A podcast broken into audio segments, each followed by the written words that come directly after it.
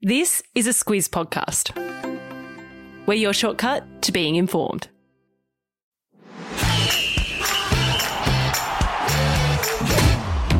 Good morning. This is Sport Today, your weekday sports news podcast that puts you ahead of the game. I'm Sam Ferris. And I'm Martin Gabor. It's Monday, the 13th of September. In your sport today, Alcott and Stosur win at the US Open.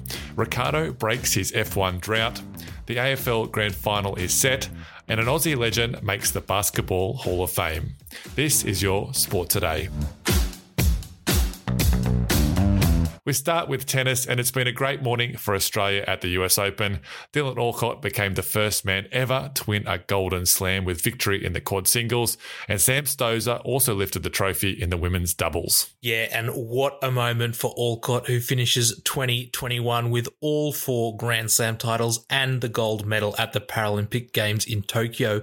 The world number one, he beat Niels Vink of the Netherlands in straight sets just hours after Dutchwoman Diede de Groot completed her own Golden Slam to show why she is the best wheelchair player in the world.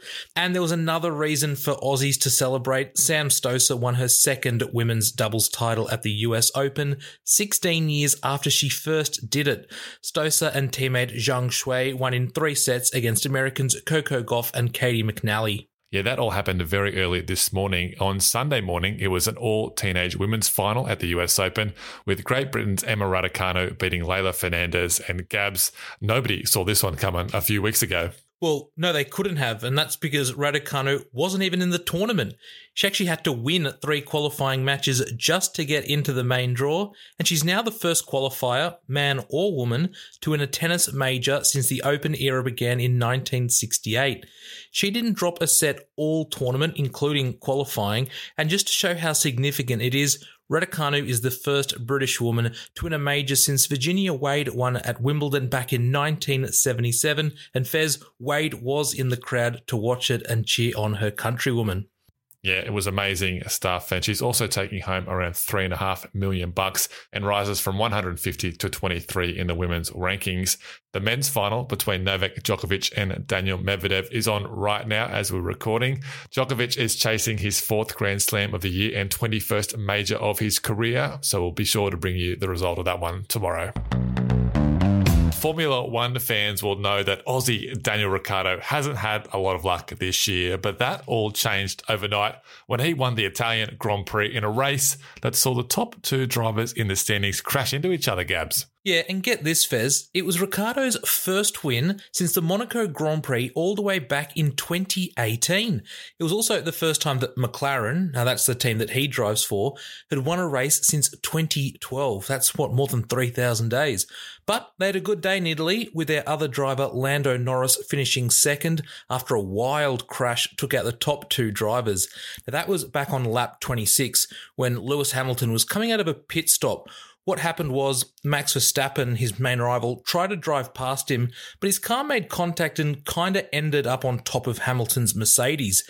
Neither driver was able to finish the race, so Verstappen still has a five point lead over Hamilton in the standings. There were no problems for Ricciardo, though uh, he celebrated like only he does with a trademark shoey. Uh, that's uh, drinking champagne out of his boots. Uh, I'm not sure how that would have tasted, but anyway, nothing sweeter than the taste of victory. Gabs. Uh, he can have a few more if he wants. The next race is in Russia in two weeks. Today's trivia question: How many F1 Grand Prix has Ricciardo won? Got an idea on this one, Gabs? Oh, um, oh, geez, you asked some very good questions, Fez. I'm going to say six. Find out at the end of the show. It was another big weekend if you're a footy fan. Uh, Gabs, I know you were glued to the couch. Uh, and in the AFL, the grand final is set. The Demons and the Bulldogs winning comfortably through to the GF. Uh, now, the final isn't for two weeks, and that'll be a welcome break because both clubs, they've got some injury concerns. Yeah, look, I'm still trying to get the glue off, but the clubs, they're kind of dealing with bigger things. and we're talking about a couple of hamstring injuries. So the big talking point out of the Demons' 83 point win over the Cats was an injury to to star defender Stephen May. He grabbed at his hammy during the match, got it strapped and returned, but he couldn't really run. And after the match, he said that there was no chance that he would miss the grand final, which is good news for D's fans because he has been one of the best defenders in the comp this year. The hamstring injury to Bulldogs forward Laitham Vandermeer. Now, this one does look a little bit more serious. Dogs coach Luke Beveridge said his medical team thought that Vandermeer's hammy might explode if he didn't come off right away in the third quarter in the big win over the Power. Fez, exploding hamstrings, uh, they do not sound good. No, explosive speed, good. Exploding hamstrings, bad. Uh, yeah, Beveridge said Vandermeer has been important this year for the Dogs, so we'll have to wait and see on that one. Uh, with the finals bye week pushed right back, there's some clear air between now and the final on September 25 in Perth, where it sounds like the WA band Birds of Tokyo will be the main entertainment, other than the footy, of course. So the AFL Grand Final is set, and those of you who watched the Rugby League on the weekend will know there are only six teams left in the comp. The Titans and the Knights were knocked out. Uh, there was only one upset, Souths beating Penrith, but Gabs, it's what the two coaches said after the match that has all the fans talking. So basically, what happened was Panthers coach Ivan Cleary and Rabbitohs coach Wayne Bennett they've each accused the other one of making comments in the public that could influence referees. Cleary, he went so far as to call it manipulation, and he's asked the NRL to look into stopping coaches from saying that kind of stuff.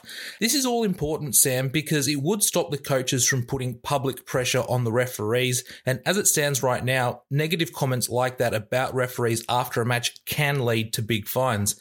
But it doesn't look like there'll be a change. NRL head of football Graham Annesley dismissed it yesterday, saying that refs are completely above all the talk from the coaches and that it does not really affect them at all. Yeah, Annesley added, All I know, referees referee based on what happens on the field, not what happens off the field. On the field next week, it's Manly against the Roosters on Friday night, and then Penrith against Parramatta on Saturday. The winners go through the prelim, the losers are knocked out. Rugby fans, you might be a little bit tired this morning after staying up late to watch the Wallabies last night, but it was worth it, hey, because the Aussies beat South Africa with the kick after the siren from returning fly half Quade Cooper. Cooper was playing his first match for the Wallabies in four years, and geez, what a comeback match he had. He was a perfect seven from seven with his kicking, and he scored 23 of Australia's points in the 28 to 26 win over South Africa. His last kick was obviously the most important. It was about 40 metres out, a bit of an angle, but he nailed it, and the Wallabies players and fans went absolutely wild. The win means that Australia's hopes of winning the Rugby Championships stay alive for now, but they will need to win their remaining three matches and hope that New Zealand lose at least two of theirs. Yeah, and those losses will likely come against South Africa after the All Blacks beat Argentina 39 0 yesterday. The Rugby Championship continues next Saturday, with the Wallabies playing the Springboks again, this time at Brisbane's Suncorp Stadium.